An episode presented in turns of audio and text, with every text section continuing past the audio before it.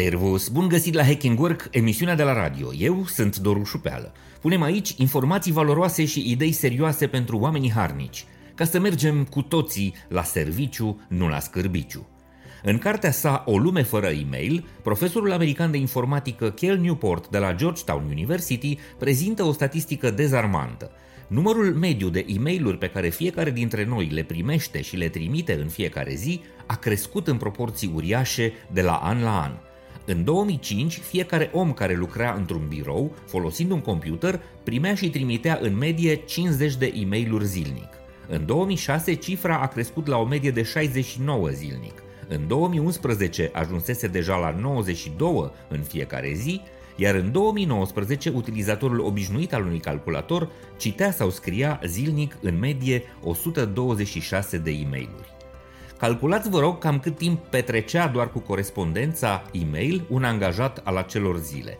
Dacă picăm de acord că pentru a citi sau scrie un e-mail avem nevoie cam de 3 minute în medie, atunci cele 126 de e mail cu care ne confruntam zi de zi în statisticile lui 2019 însemnau undeva la 378 de minute, adică mai mult de 6 ore.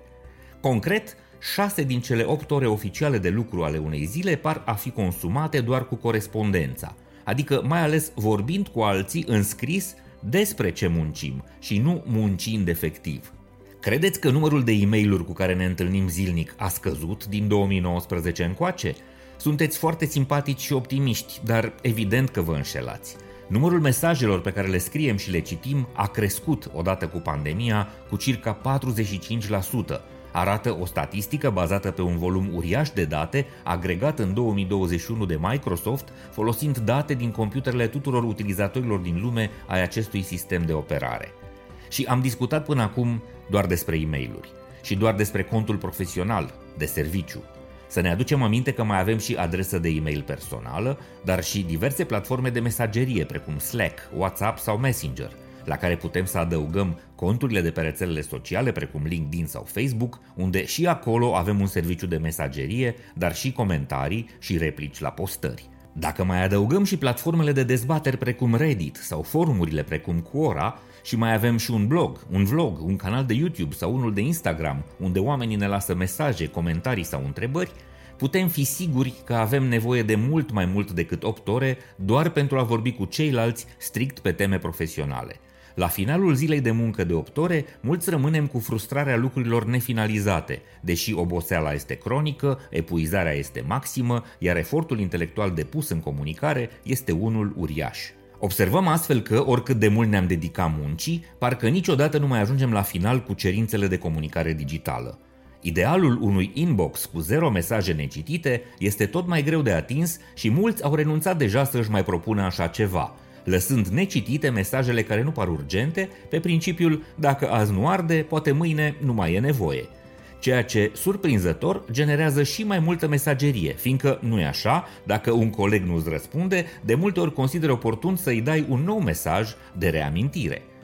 Acest fenomen a primit numele de datorie digitală, în engleză digital debt, este un concept inspirat din limbajul specific companiilor de software, unde există datorie tehnică, în engleză technical debt, care indică o serie de sarcini de documentare și actualizare a liniilor de cod software scrise de programatori, pe care inginerii în general uită sau nu au timp să le realizeze – este ca atunci când un constructor realizează o clădire, dar nu mai are timp să deseneze și schițele care indică poziționarea și funcționalitățile instalațiilor, astfel că după o vreme este foarte greu să fie făcută mentenanța instalațiilor în lipsa unei documentații.